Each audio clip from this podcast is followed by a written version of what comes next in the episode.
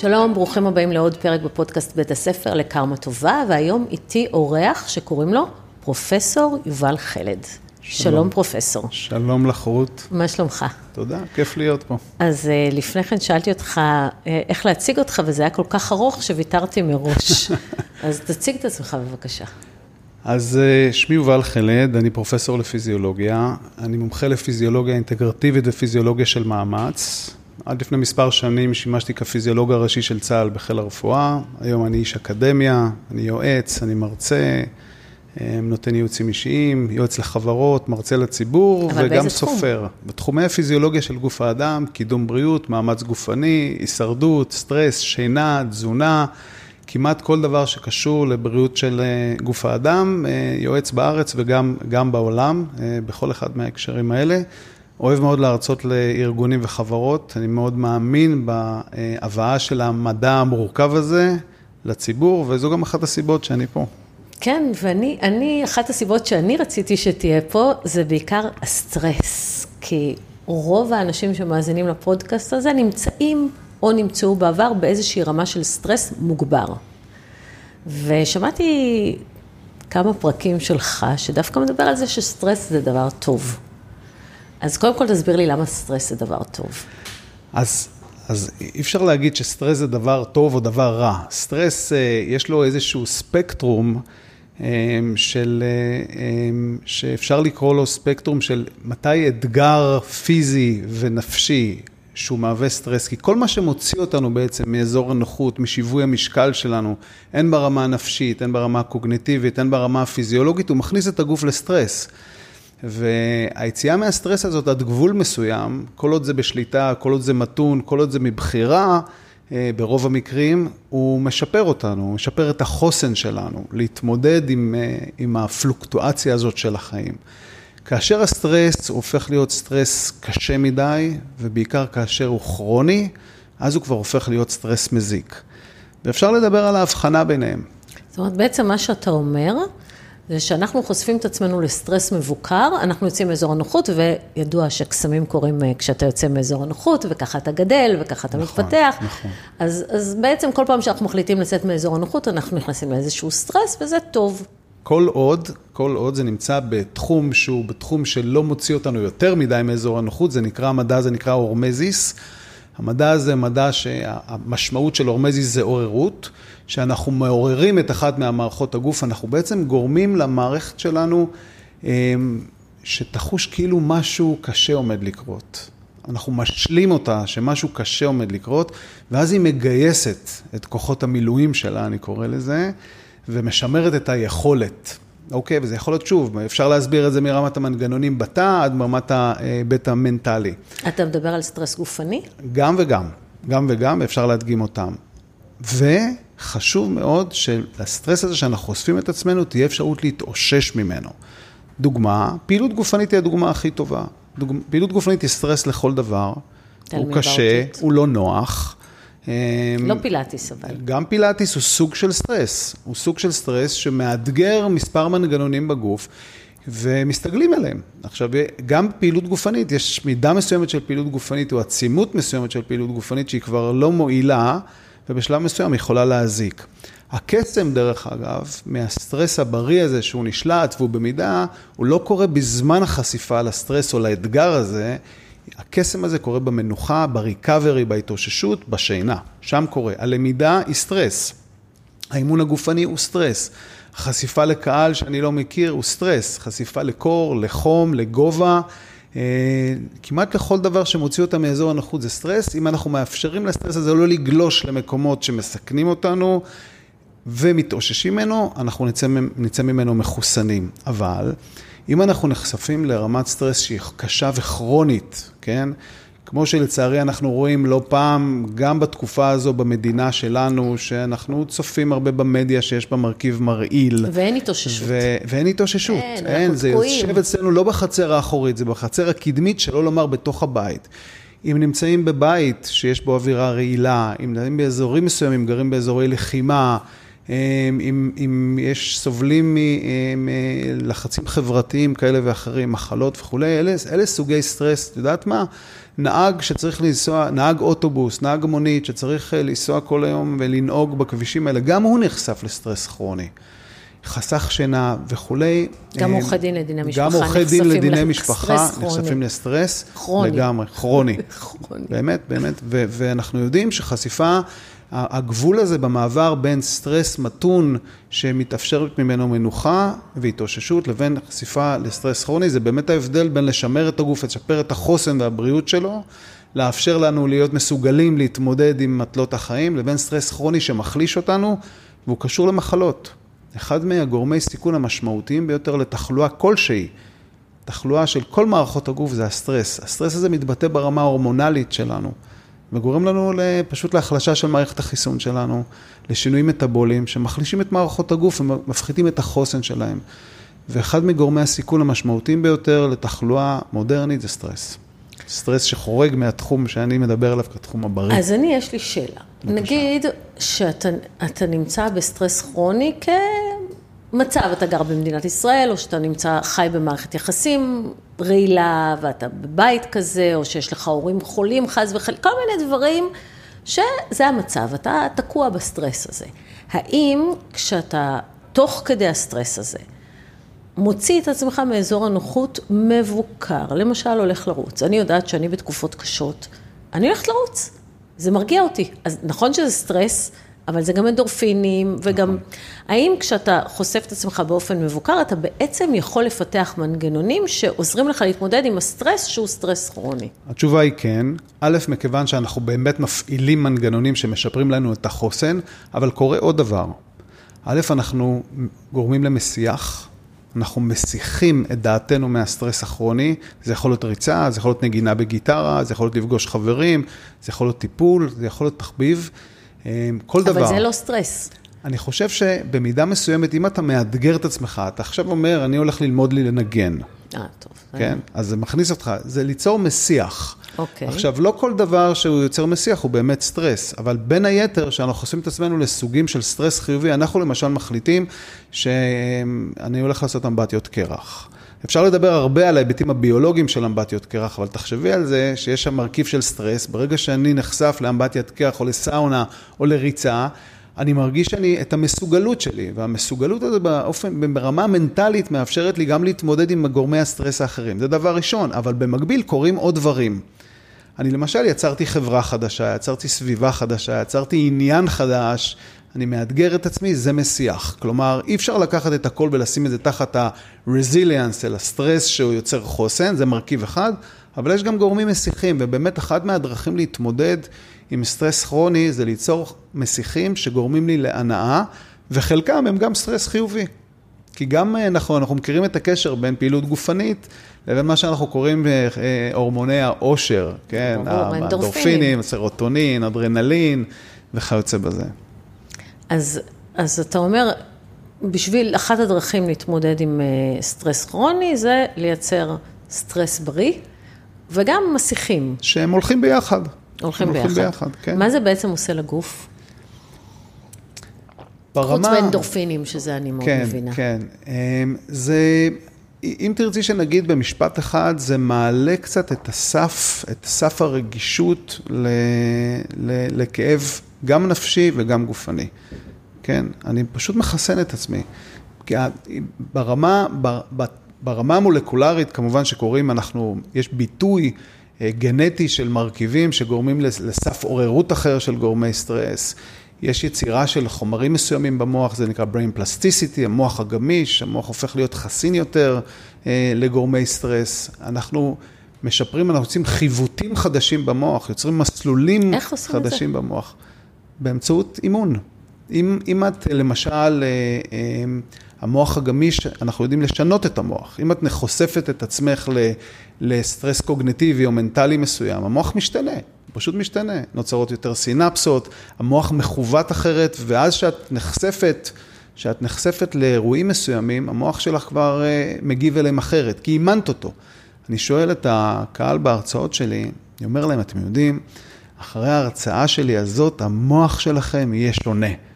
ואני מחכה רגע, ואני מחכה להוא הזה, ואני אומר, אתם יודעים, זה לא חוכמה, כי גם אם לא הייתי נותן לכם הרצאה עכשיו, אחרי שעה וחצי המוח שלכם משתנה. המוח שלנו כל הזמן, המוח שלנו כל הזמן משתנה, אבל אנחנו יכולים לשלוט באיך הוא ישתנה, ואם אנחנו חושפים את, מה, את המוח שלנו לגורמי סטרס, מותחים קצת את היכולות שלנו, אנחנו מאפשרים למוח להסתגל, להיות טוב יותר, להזדקן לאט יותר ולהיות חסין יותר. אגב, להזדקן לאט יותר, זה נושא שגם קרוב ללבך, אני מבינה שאתה כותב על זה ספר עכשיו. הספר השני שלי עוסק, הספר הראשון עסק בבריאות מאזור, מחוץ לאזור הנוחות, מדע הורמזיס. הספר השני שלי, שאני ממש בעיצומו עכשיו, אני עוסק בערכת החיים, חיי נצח, כן, ואני עוסק במנגנוני ההזדקנות, ואיך אפשר להזדקן יותר נכון, מה יודעים היום על העניין הזה. בעצם אני צמחתי מהעולם כפיזיולוג ראשי של, של צה"ל, שעבדתי מיחידות המיוחדות בארץ וגם בעולם, עסקתי במעטפת היכולות של האדם. זה עניין אותי מגיל צעיר, עד לאן אנחנו יכולים למתוח את עצמנו. אז עד לפני הרבה שנים עסקתי בזה בהיבט של הישרדות, אימון גופני, אימון מנטלי וכו'. ובשנים האחרונות מתחתי את זה לאזורים אחרים. למשל, הזדקנות היא גם עונה על השאלה עד כמה אנחנו יכולים למתוח את החיים שלנו. זה לא גנטי בסוף. תרגיע אותי, תגיד לי שזה לא גנטי. זה לא רק גנטי. יש לזה מרכיב גנטי ללא ספק. יש לנו בגוף, אין לנו בגוף גנים של הזדקנות. יש לנו גנים שיכולים להיות קשורים קצת יותר להארכת חיים ולפחות. ובאמת, המבנה הגנטי של אנשים מסוימים גורם להם לחוסן יותר גבוה, פחות עמידות למחלות וכו'. אבל יותר עמידות למחלות. יותר עמידות למחלות, פחות רגישות למחלות. אבל גם כאשר יש לנו את הגנים האלה, את יודעת, גנים צריכים, יש תמיד את המאבק בין גנטיקה לסביבה, הם צריכים איזושהי, נכון, האפיגנטיקה הזאת, שהיא הביטוי של הגן. כלומר, הגן קיים כדי שהוא יתבצע. ולכן, מכיוון שאנחנו עדיין לא יודעים להגיד, אין לנו, זה, אגב, אני צופה שזה יקרה. כן, דיברנו קודם על עתידנות, ואני צופה שבשנים הקרובות תהיה לנו תעודת זהות גנטית. אני לא יכול להגיד לכם זה בעוד שנה או עוד עשרים שנה, אבל תהיה לנו תעודת זהות גנטית שנבלד, ונוכל לחזות במידה כזו או אחרת, מה יהיה גורלנו של תוחלת החיים, תוחלת הבריאות שלנו וכו'. ואז גם אני אוכל להגיד, המדענים, הרופאים, יוכלו להגיד, תראה, אתה בקבוצת סיכון גנטית יותר גבוהה, ולכן כדאי שאתה תימנע מזה וזה וזה. אתה פחות, היום אין לנו... אתה יכול להשן, אתה לא. כי אתה בדיוק ככה, דרך אגב, אנחנו מכירים אנשים, אגב, יש אוכלוסייה מאוד מעניינת, שבטח שמעת עליה, שנקראים הסנטנריאנס, וכשמדברים על, ה... נכון, כשמדברים על הבלו זונס ואזורים הכחולים, אז באמת מראים שהאנשים שם חיים אורח חיים מאוד מאוד בריא, והם הולכים ברגל, והם אוכלים טוב, והכל נכון. כנראה שיש שם מרכיב גנטי מסוים, אבל צריך לזכור שיש סנטנריאנס גם פה מעבר לכביש, שמאשנים ולא עושים פעילות גופנית, וחיים פה בזיהום האוויר, וגם הם חיים עד מאה. כלומר, יש... אבל ש... זה גם קהילות, נגיד בבני ברק יש קהילה שלמה של אנשים נכון. שהם מעריכים חיים, כן. ומחקרים הראו שזה בגלל שהם בקהילה, נכון, כי בדידות הורגת, היה לזה... על זה פודקאסט. כן, כן, יש לזה, אחד מהפרקים בספר שלי, יהיה על, על, על, אמונה, ו... על אמונה מצד אחד, ואת יודעת שדתיים חיים יותר מאשר חילוניים, ואנשים בודדים חיים פחות, ובדידות היא גורם סיכון לתמותה בגיל המבוגר. נשואים חיים יותר. תלוי. תלוי. תלוי איך הם חיים. תלוי איך הם חיים, כן. כן. תלוי גבר, כאילו אישה. כאילו זה יכול להרוג אותך, כן, או יכול... אישה מעריכה חיים של גבר באופן בסיסי, גבר קצת מקצר. מקצר. כן, אבל זה גם מאוד מאוד תלוי. כי אתם עושים את המוות. ובאמת זה מאוד מאוד תלוי בזוגיות. זוגיות יכולה להיות סטרס כרוני, אבל בזוגיות יכולה להיות מאתגרת. ו... באמת הדתיים, אנשים מאמינים, הם חיים יותר, אז יש שיגידו ברור. כן. יש זה, אבל יש לזה גם את הדתיים מכל הסוגים, אנשים שמאמינים במשהו, יש להם... אמונה הם, מעריכת אמונה חיים. אמונה מעריכת חיים, זה מאוד מעניין. למה? הקשר הזה, יש עולם שלם של מדע שעוסק בקשר בין המצב המנטלי שלנו לתא הבודד.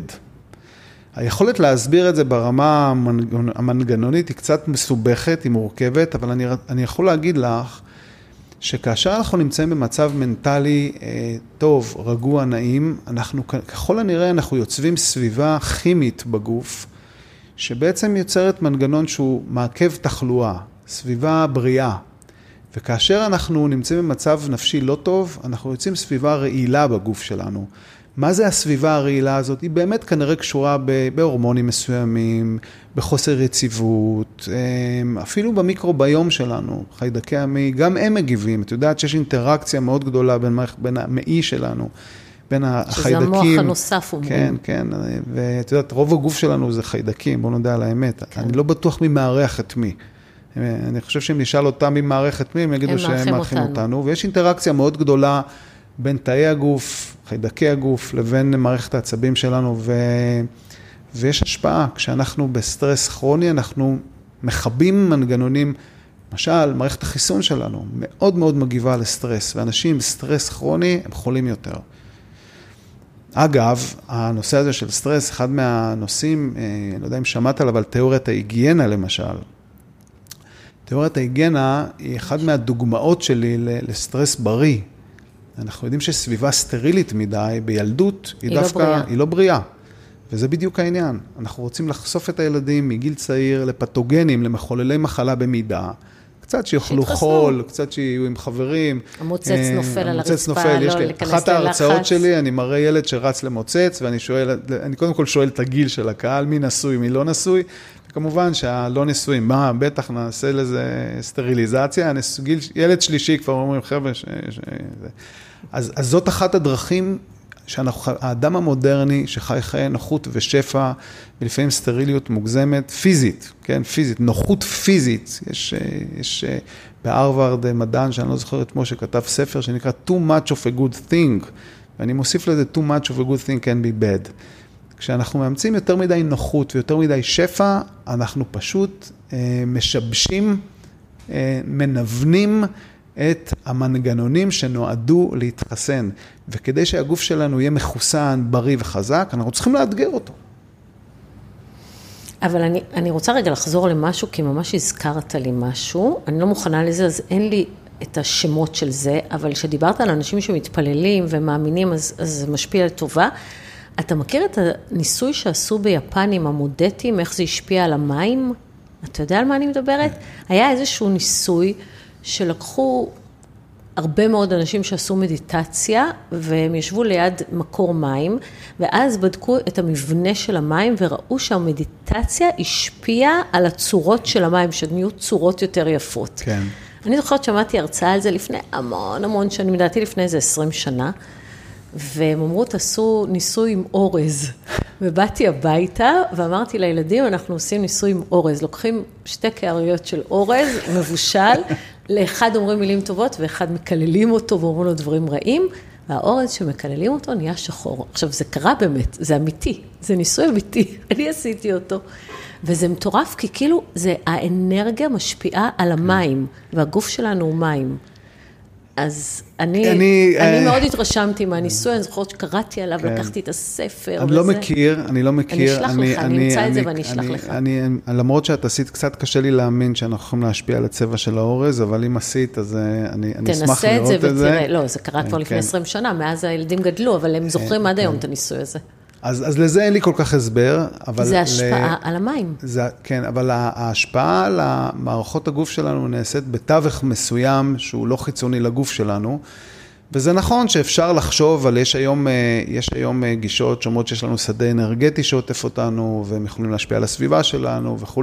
ואתה לא חושב שזה נכון? אני חושב שזה נכון, אני רק מצטנע ביכולת שלי להגיד שיש לנו, עד, עד איזה מרחק אנחנו יכולים להשפיע עם זה. אני מאוד מאוד זהיר. יחד עם זאת, יחד עם זאת, אני כן חייב להגיד לך... פרופסור, לא יכול להיות שתגיד אחרת. אז ראי, אני כן רוצה להגיד לך אבל משהו. את יודעת, בספקטרום הזה של להיות מדען, עם השנים, אימצתי לעצמי גישה נוספת. הגישה הראשונית של מדען, זה חבר'ה, תוכיחו לי בניסוי מבוקר, מדעי, עם קבוצות ביקורת, עם, את יודעת, כל המנגנונים האלה, ואז אני מאמין בזה, וגם אז... את יודעת כמה, אני, אני מדען בערך שלושים שנה, אה, הרבה מאוד דברים השתנו שפעם חשבנו שהם נכונים והיום הם לא, או ההפך. אבל אימצתי לי גישה נוספת אה, במהלך החיים שלפעמים... אה, לא כל מוסבר. דברים ש, שהם קוראים, אין להם הסבר מדעי, ואחר כך אתה מתחיל לחקור אותם ומוכיח אותם. ולכן אני לא מוציא מכלל אפשרות, אני לא מוצא מכלל אפשרות, שיש תהליכים מסוימים שקורים, שאנחנו פחות מבינים אותם ברמה המדעית, הם שם, ועכשיו אנחנו צריכים להתחיל לחקור אותם ולהבין אותם. חלק מהם, אגב, כבר קיימים היום. למשל, אחד מהנושאים שאני עוסק בהם, זה נושא של, של חשיפות לסטרס, מי קרח, סאונה, וכל מיני כאלה דברים. אז שם גם המדע הוא מדע שהוא חלקו בראשיתו. האם באמת מי קרח מאריכים חיים? האם באמת קרח משפרים את הבריאות שלנו? אז ככל הנראה כן, כן, אבל כמה, האם לכולם, האם יש פה אפקט פלצבו, האם יש סביבה תומכת, האם זה חברה, האם זה מה שאני חושב שקורה לי, מאוד קשה, גם קשה מאוד להוכיח את זה, לאיזה קבוצה תשווי, כן, למי שטובל ממי קרח, לעומת מי שלא טובל במי קרח, זה לא כל כך, כי אם אני אומר לך שטבלת במי קרח ותרגישי יותר טוב, את תרגישי יותר טוב. רגע, אבל, שני, אבל מה זה בעצם אומר האפקט פלצבו הזה? מה זה אומר? פלצבו, שאנחנו אפק... משפיעים על, על הגוף שלנו. אפקט פלצבו אומר שאנחנו, אגב זה נכון, אבל אפקט פלצבו אומר יותר שאנחנו משכנעים את עצמנו שמשהו קורה ואנחנו מרגישים. דוגמה הכי טובה זה שאם למשל נורא נורא כואבת לך הכתף, אוקיי? ועכשיו אני אתן לך זריקה נגד כאבים בכתף וזה יעבור לך. אבל אם אני אתן לך זריקת מים, כן?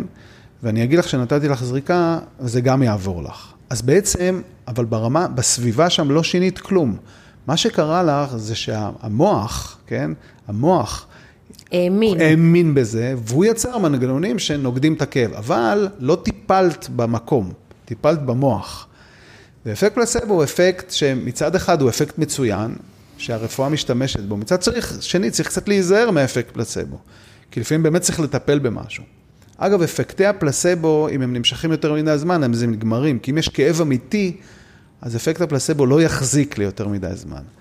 אבל אפקט הפלסבו יש לו חשיבות מאוד גדולה, וצריך לדעת לנצל אותו, ולא מספיק עושים את זה, אני חושב. כן, כי בסוף, אם אתה מאמין במשהו, נכון. אתה יכול להשפיע על עצמך. נכון, זה אוטוסוגסטיה נכון, מטורפת. נכון, זה, זה, אתה יכול לרפא את עצמך נכון, למעשה. נכון. טוב, יש כאלה שמאמינים בזה, שאתה נכון. יכול לרפא את עצמך עם מדיטציות, עם כל מיני דברים כאלה. אני חושב שלגוף האדם, אני חושב שלגוף האדם יש מנגנונים, מנגנוני ריפוי טובים, שאנחנו היום בעולם, שהוא, שהוא יתר רפואה, אנחנו עוסקים בהמון המון רפואה, הפתרונות מאוד מאוד קרובים, הם מאוד פרמקולוגיים, הם מאוד טיפוליים, ואנחנו לא מחכים מספיק. אנחנו בעולם של אינסטנט, אני רוצה עכשיו תרופה, אני רוצה עכשיו להרגיש טוב. תראי, הכאב הוא דבר שאדם צריך ללמוד להתמודד איתו. כאב הוא חלק מהחיים שלנו, ויש לנו חוסר טולרנטיות לכאב. אנחנו הגענו, אנחנו חברה שלא יכולה לסבול כאב. לא יכולים לסבול כאב. ומטפלים מהר מאוד, וחלק מהטיפולים האלה הם יתר טיפולים שגורמים לנזק. ואנחנו צריכים ללמוד שיש כאב, וצריכים להתמודד עם הכאב. וזה מעלה לנו את הסף, את, את הסף של, ה, של הכאב בסוף, כי אנחנו יודעים להתמודד עם זה. ואנשים שעוסקים בחשיפה של עצמם לפעילות גופנית, לכל הדברים האלה שאני מדבר עליהם, הם יודעים להתמודד גם עם כאב יותר טוב, גם נפשי וגם פיזי. ובעולם המודרני שלנו, שאנחנו מחפשים מצב מונוטוני מאוד, נוח פיזית, נפשית, אנחנו בעצם מחלישים את עצמנו. ומצד אחד גופנית, ברמה הנפשית, יצאנו מאיזון לגמרי. רמת הסטרס שהאדם המודרני נחשף אליו, היא, היא באמת, היא לא, אני, היא, היא לא, היא לא נכתבה בהוראות היצרן שלנו. כי אם אני מסתכל על ה... אחד מה... אני, אני פותח רגע סוגריים, אני, אני אספר לך כמדען איך אני מסתכל על השאלות. יש כלל בביולוגיה שנקרא, כל, כל תהליך ביולוגי יש לו סיבה אבולוציונית. את יודעת, אנחנו נעשינו מה שנעשינו בצורה אקראית לגמרי. בצורה אקראית לגמרי, בצורה שנקראת הברירה הטבעית, לאורך מיליוני שנים, ממשהו שהתחיל כנראה מאיזשהו תא, התפתחנו להיות משהו כמו שאנחנו, יש הרבה חורים במדע הזה, אבל... אבל זהו, יש, יש היום חורים. מחלוקות גם על העניין הזה. על תיאוריית האבולוציה... שאומרים שהיו שניים שחיינו לצד האדם הקדמון בעצם, זה לא אנחנו ואנחנו... לא, זה, זה לא, זה בסדר. חיינו עד לפני... זה לא, זה לא אותם גנים בכלל, אנחנו וה... לא, אנחנו הומו ספיאנס, ועד לפני ארבעים אלף שנה היו נאדרטלים, ועד לפני זה היו הרבה הומו. ואנחנו ונאדרטלים לא אותו דבר, זה לא המשך, חיינו ביחד. לא, היינו ביחד, ויש בינינו, יש בינינו הרבה ג'ינג'ים והרבה שחורים, ואנחנו, אנחנו, חלק מאיתנו זה חלק מ... שהם היו... היו הרבה סוגי הומו, הומו זה בן אדם, היו עשרות סוגי הומו, וההומו ספיאנס, אנחנו, ניצח, חיסלנו את כולם. בקיצור, נשאר, הנאדרטלים היו כאן עד לא מזמן. ויש בנו מהמשותף לכולם.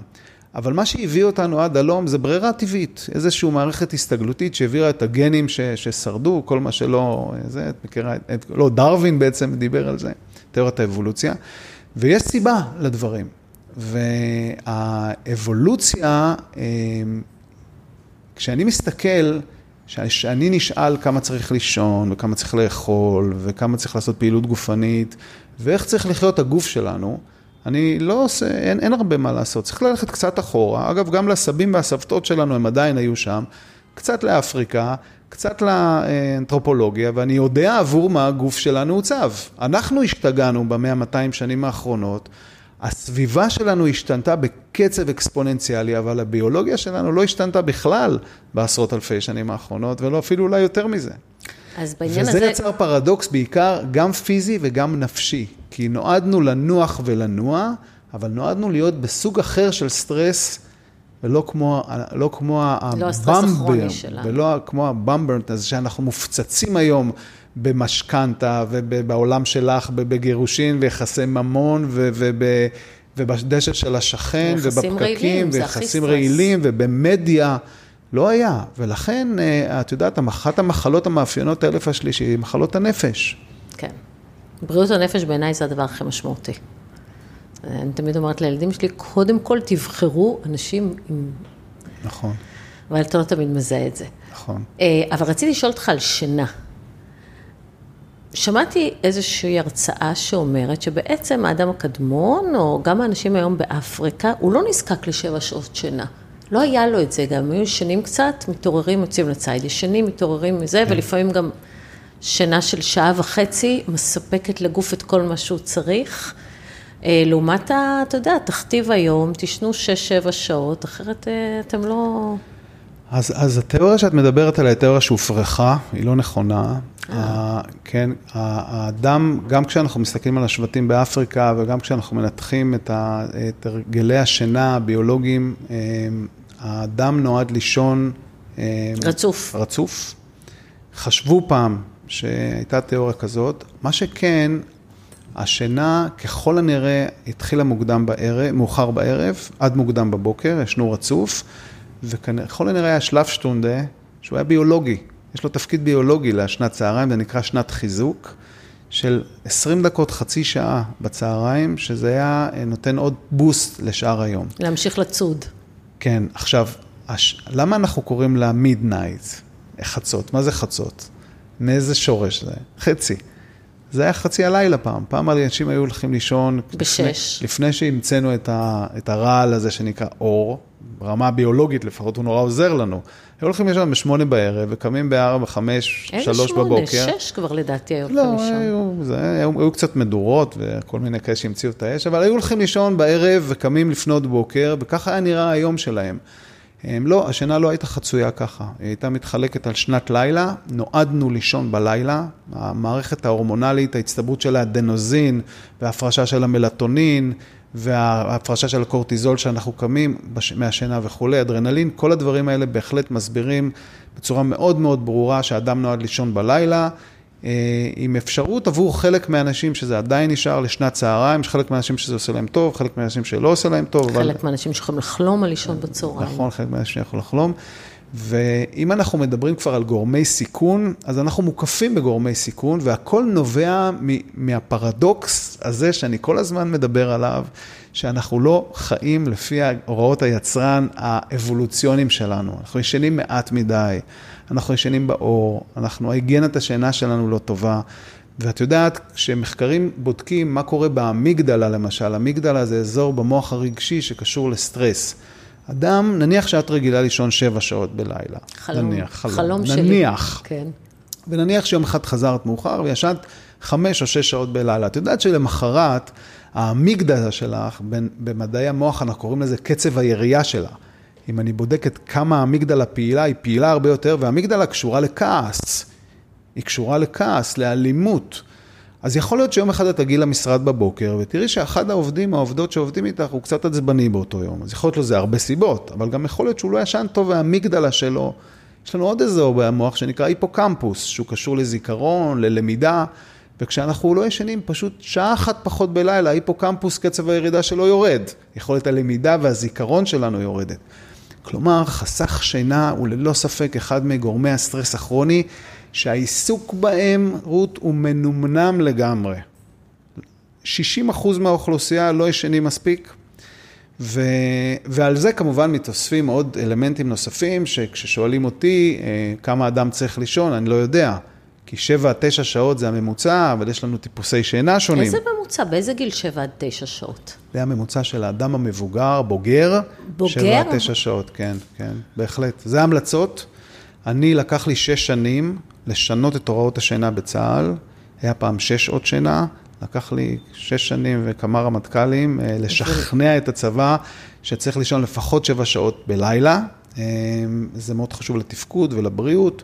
אני מקווה ש, שעומדים בזה, אבל, אבל כן, יש, יש אנשים שצריכים פחות מזה, ויש אנשים שיש מה שנקרא short sleepers, ויש long sleepers. ויש טיפוסי יום, טיפוסי לילה. ויש טיפוסי לילה, לכן זה מאוד מורכב, ואפשר לזהות אותם, שאני נותן ייעוצים אישיים או בהרצאות, אנשים באים אליי, הם יודעים איזה טיפוסים הם, גם פה אגב יכולים להגיע אלייך זוגות, ואני מרשה לעצמי לספר שאת עוסקת בדיני גירושים. אתה לא צריך לחשות לעצמך, כולם יודעים. אוקיי, אני לא יודע זה.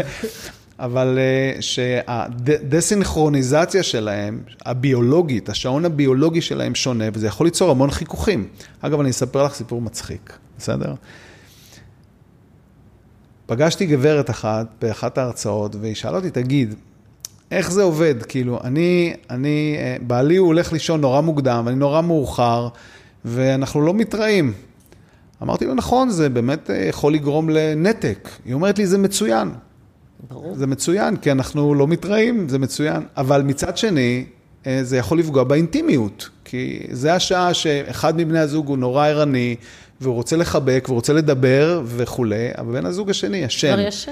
ולכן יש אנשים שזה עושה להם מאוד טוב בזוגיות, ויש אנשים שזה עושה להם נורא רע בזוגיות. שזה מציל אותם. נכון, ואגב, טיפוסי הלילה למשל, שזה אנשים שנוטים ללכת לישון מאוד מאוחר ולקום מאוד מוקדם, להם מאוד קשה להצניע.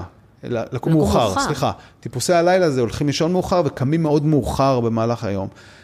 אנשים כאלה, תשים אותם בעבודה משרדית שמתחילה בשמונה בבוקר, מתחילים רק לתפקד ב-אחת עשרה או שתים עשרה.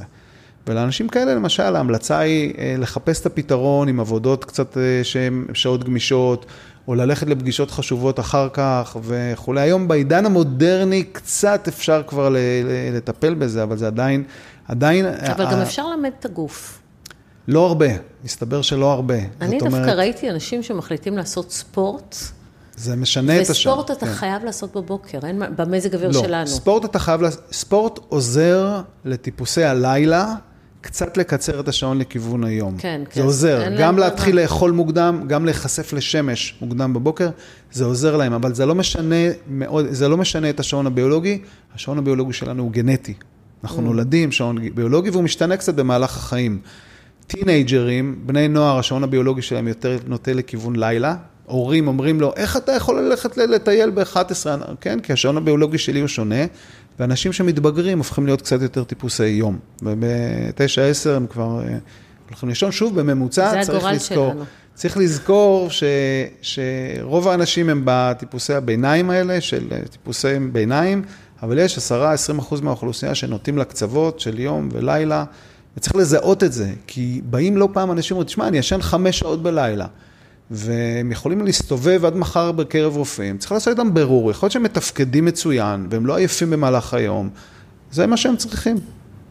אתה יודע שאני דווקא עכשיו אני ישנה יותר טוב, אבל היו לי תקופות שהייתי, שבעיקר שהתאמנתי למראטון, שהגוף התרגל לקום מוקדם, והייתי ישנה חמש שעות, mm-hmm. שש זה היה חלום, פשוט הייתי קמה והייתי אומרת לעצמי, הייתי הרוגה, אבל הייתי... חייבת להכניס את עצמי לסטרס, yeah. אז הייתי אומרת לעצמי, לגוף שלי יש את כל, היה את כל השינה שהוא צריך, וזהו, והייתי משכנעת את עצמי, כן. ובזה היה נגמר, הייתי מתפקדת עד הערב בלי בעיה, פשוט שכנעתי את עצמי, כן. שלא בטוח שזה נכון. לא בטוח שזה אבל נכון. אבל שכנעתי את עצמי. לא בטוח, תראי, יש לנו טולרנטיות, יש לנו המון רזרבות בגוף שלנו, את יודעת, בא, את יודעת, אנחנו כולנו הורים לילדים, ויש לילות ללא שינה, אז מה? נכון. נכון, יש לנו מה ש... יש לנו רזרבה פיזיולוגית, שבימים ובשנים של החיים שאנחנו צריכים לנצל אותה, אנחנו עושים את זה. אנחנו לא חיים בגן עדן, שאנחנו חיים בחיים מורכבים, יש לנו רזרבות, אבל אנחנו צריכים להיות מודעים לכך שלא נפרוץ אותם יותר מדי, ושנאפשר את הריקאברי, וזה מאוד חשוב. את יודעת, ולמשל, הורים צעירים שלא ישנים טוב בלילה, אז הם יכולים לעשות איזושהי חלוקה, והם צריכים להקפיד לאכול טוב, ולנוח, ולעשות פעילות גופנית, ולשמור על חיים מנטליים, ולשמור על חיי חברה. כלומר, על משהו שהוא תומך בסטרס הזה, כי אי אפשר לא לקום לתינוק בפועל, בלילה בסוף. בפועל הם רבים בסוף. רצח מי יקום לתינוק, וזה נופל בדרך כלל עליה כי הוא עובד, ונהיה כן. גיהנום. זהו, ו... וזו התנהלות לא נכונה. ואז מגיעים אליי. ואז התנהלות לא נכונה, ומגיעים אלייך. מי שמגיע כן. אלייך זה מי ש... או שצריך להגיע אלייך, וגם זה לפעמים, או שלא התנהלו נכון, וזה מגיע אלייך, וזה יכול להגיע לרופא, זה מגיע למקום שבו הוא כבר נזקק לפתרון חיצוני, כי הוא חרג מגבולות הסטרס שהגוף יכול לסלסת. מהרזרבה, הרזרבה המנטלית, הנפשית, האישיותית. כן, לפעמים את יודעת, דיברתי עם הבן שלי לא מזמן, הוא איש הייטק צעיר ומצליח, ואמרתי לו, אתה יודע, אחד, תולים הרבה את העושר שלנו ואת ההצלחה שלנו בהשקעה וביכולת וכו'. אבל יש עוד מרכיב מאוד מעניין בחיים, שלפעמים מתעלמים ממנו, והוא קוראים לו מזל. אז גם למזל יש את מי אתה פוגש, ומה עשית עם זה, ולמזל גם יש... כן, אתה מאמין בזה? תראי, יש לי גרף, אנחנו אנשי המדע, אנחנו מראים למשל את קצב ההזדקנות.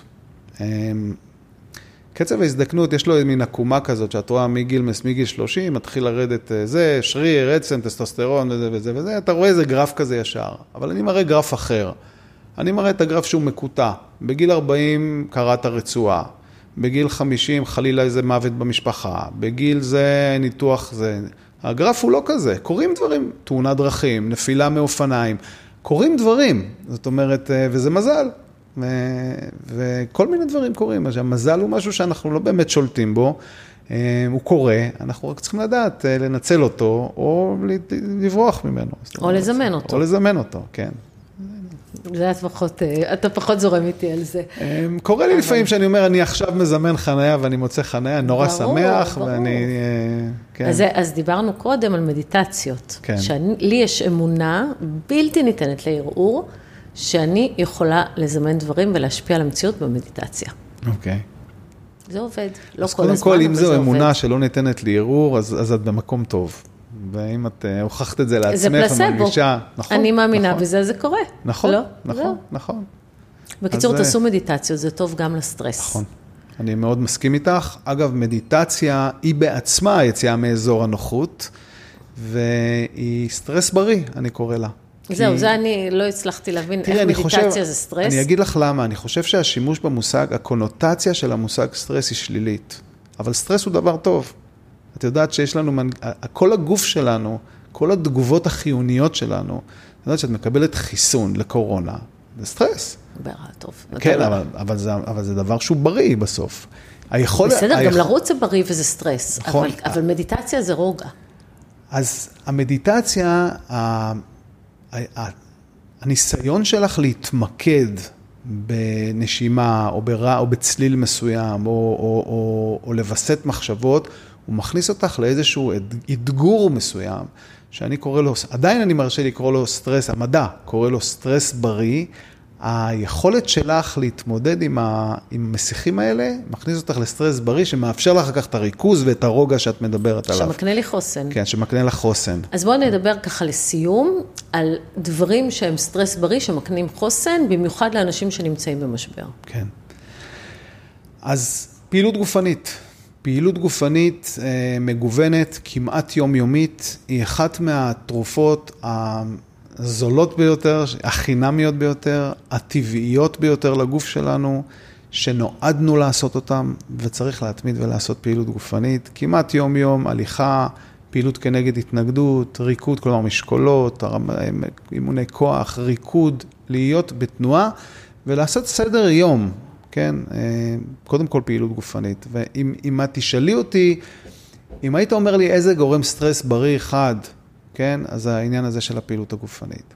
אבל יש עוד, אמבטיות קרח, או להתקלח עם מים קרים. ווים הוף. כן, ווים הוף, ווים הוף הוא כמו אלוף העולם, הוא כמו אלוף העולם ב-מאה מטר. אי אפשר לחכות את ווים אוף. מי מנסה? אבל יש לו שיטה. הרבה מנסים, הרבה מנסים. רק שאני אומר, אני לא מצפה מהאדם הנורמטיבי עכשיו לעשות את מה שווים אוף עושה. בסדר, לשבת ארבעים דקות בקרח לא, אבל לעשות אמבטיית קרח זה מדהים. לעשות נשימות ולהתקלח קצת עם מים קרים, נכון? וגם אז צריך לשים לב שאין גורמי סיכון, זה מעלה קצת לחץ דם, ולא לכל אחד זה מתאים. אז, אז קודם כל, אם אתה צעיר או צעירה ובריאים, זה בסדר. אם יש איזשהו יתר לחץ דם, מחלות לב, אגב, כניסה למי קרח, למי שסובל מהפרעת קצב, יכולה להיגמר במוות. באמת? בטח. כי אתה מעלה את אדרנלין, יש בוסט של אדרנלין, אז למי שיש איזשהו חשד, לבוא אליי, לבוא לרופא ספורט, לבוא לפיזיולוג מאמץ, להתייעץ קצת, ואז לעשות, וגם אז להתחיל בהדרגה. תקשיב, אני גופנית... מתה על אמבטיות קרח. בוודאי. במיוחד בוודאי. אחרי אה, סאונה.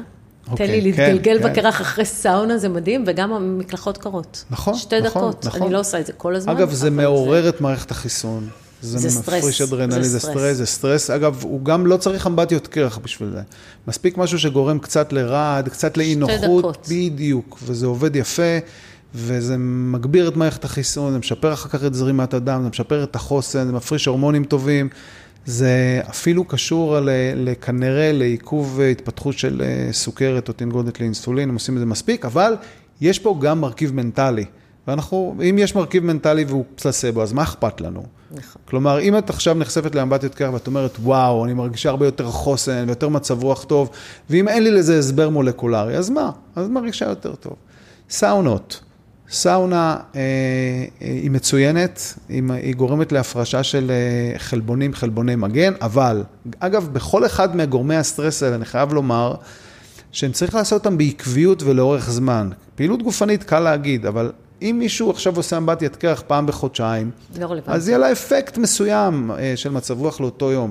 צריך לעשות את זה באופן שגרתי. כך סאונה למשל, יש מחקרים על הפינים שעושים שלוש, חמש, שש פעמים בשבוע סאונה, ובאמת יש להם פחות מחלות לב, אבל סאונה של, של עירח דבש, אחת ב... היום כבר יש כמה עירח דבש, זה לא מספיק, צריך לעשות סאונה, אם אתה יכול לעשות את זה ברמה כמעט יומיומית תעשה, אם לא, אז הולכים ל, ל, למלון, אז שם צריך דווקא להיזהר, לא להתייבש וכו'. צום לסירוגין. צום לסירוגין, עוד אחד מהטרנדים, אלה הטרנדים דרך אגב, גם, גם הקור וגם הצום לסירוגין וכו', הם הטרנדים שאנחנו רואים את התוצאות שלהם, ואנחנו חוקרים אותם תוך כדי. צום לסירוגין הוא, הוא מראה תוצאות, להרעיב אותה, את עצמנו קצת, להרעיב את התאים שלנו, זה הופך את התא להיות צעיר יותר, פשוט ככה. אתה גורם לתא להיות רעב יותר, אתה גורם לו תהליך שנקרא אוטופגיה, אתה ניזון מתוצרי הלוואי שלו, ובעצם מתנקה, אם הייתי אומר בצורה הכי פשוטה. קצת רעב הוא בריא, אבל גם את הצום לסירוגין לא צריך למתוח יותר מדי. צריך לא לאכול בין הארוחות, לסיים לאכול בשעה מוקדמת יחסית בערב, ולא לאכול עד למחרת בבוקר, זה די מספיק. זה יכול להיות, לא, לא חייב להיות שש עשרה שמונה, זה יכול להיות ארבע עשרה עשר, או אפילו שתים עשרה שתים עשרה, זה בסדר. פשוט צריך מדי פעם לא לאכול, פעם חשבנו שצריך לאכול שמונה, עשר, לא, לא, היום לא, ממש לא. נכון. אנחנו רוצים להימנע מהקורטיזול, אינסולין, גלוקוז הזה, וזה עושים באמצעות באמת הצום. ואני עוד פעם פותח סוגריים וחוזר, שמי שרוצה לאמץ כל אחד מגורמי הסטרס האלה, לזכור שיש פה מרכיב של סטרס אה, מסוים. אז צום, פעילות גופנית, חום וקור. אגב, לגבי החום והקור, את יודעת, גם לרדת קצת בשמש, ולטייל, הקרינת יו וי שהיא כל כך מזיקה לנו, היא גם מועילה לנו במידה מסוימת. צאו קצת לשמש, אם קר תלכו קצת בקור, זה בסדר גמור, לזה נועדנו. כן, אנחנו כל הזמן נמצאים בראיינו אותי לא מזמן באיזשהו מקום, יש תביעה מאוד גדולה של חברת יו פי אס לדעתי בארצות הברית, על זה שהרכבים שלהם לא ממוזגים. זאת יו פי אס זה הרכבי זה. והם אומרים חם לנו, ומדברים היום הרבה מאוד על ההתחממות הגלובלית. אז אני לא מקל ראש בהתחממות הגלובלית, אני חושב שקצת לוקחים את זה למקומות יותר מדי קיצוניים, יש התחממות, אבל מה שיותר השתנה זה אנחנו. אנחנו. אנחנו לא רגילים להיות רגע אחד בחום. אנחנו כל הזמן במזגן, כל הזמן נוח לנו, אז פתאום קצת חם, אנחנו תולים את זה בזה ש... שהעולם מתחמם. חבר'ה, צריך קצת להיחשף לחום, צריך קצת להיחשף לקור, צריך קצת ללכת ברגל.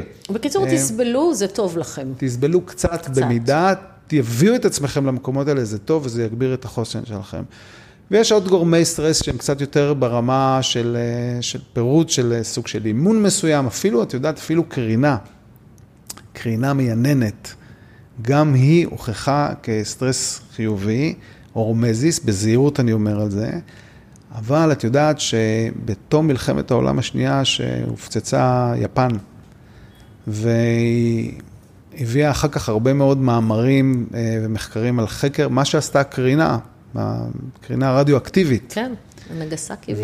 נכון, ומה שמסתבר, שאנשים שחיו ב, ברדיוס מסוים מה, מהפצצות, בירושימה, בנגסקי, כאן חלו נורא ומתו מהר, אבל מסתבר שהחל מרדיוס מסוים, אנשים חיו, היו בריאים יותר, והיו פחות מועדים למחלות, כולל סרטן וכולל מחלות לב. וואלה. וואלה. ואז עלתה השאלה, שאגב נעשו על זה אחר כך ניסויים, שקרינה מעננת במידה מסוימת, בתוך התחום הזה של ההורמזיס, היא יכולה לגרום לתא להרגיש, רגע, יש פה משהו שמאיים עליי, אני מגייס מנגנונים ומשפר את החוסן שלי. ואז הוא נחשף באמת לגורם מסרטן או למחלתי, הוא מוגן יותר. לא פיתחו את זה כל כך, מסיבות שאני מבין, סיבות אתיות, לעשות מחקרים על קרינה בבני אדם, אבל יש עבודות על, יש עבודות אקראיות שמצאו, על רופאים שעובדים בבתי חולים, קרינה, על מודלי חיה, זה עוד סוג מעניין, דיברנו על הנושא של תיאוריית ההיגיינה, של... כן, אל תהיו סטרילים. אל תהיו סטרילים, תנו קצת בעיקר לילדים, אגב, כל המערכת הזאת של החיסון נבנית בגיל הצעיר, וגם בצד החברתי. כשלא בא לעשות משהו ואין לי כוח ומעייף, ועוד פעם לפגוש את האנשים האלה, ועוד פעם לעמוד בפני ציבור, ועוד פעם לדבר, לכו על זה. כן? ההימנעות, ההימנעות משנה את המוח שלנו, ההימנעות היא ממכרת, כדי להימנע מהימנעות צריך קצת להיחשף, להיחשף לחברה, להיחשף לאתגרים, ללמוד דברים חדשים, וכל הדברים האלה הם באמת משפרים אותנו. וואו. ולא לשכוח את ההתאוששות. לא. צריך לאפשר התאוששות. זה האינטרמיטן. נכון. פרופסור יובל חלד, אה, היית מאוד מאוד מרתק. מאוד תודה. מרתק. תודה שבאת. תודה שהזמנת. ונתראה בפרק הבא. נתראה בפרק הבא.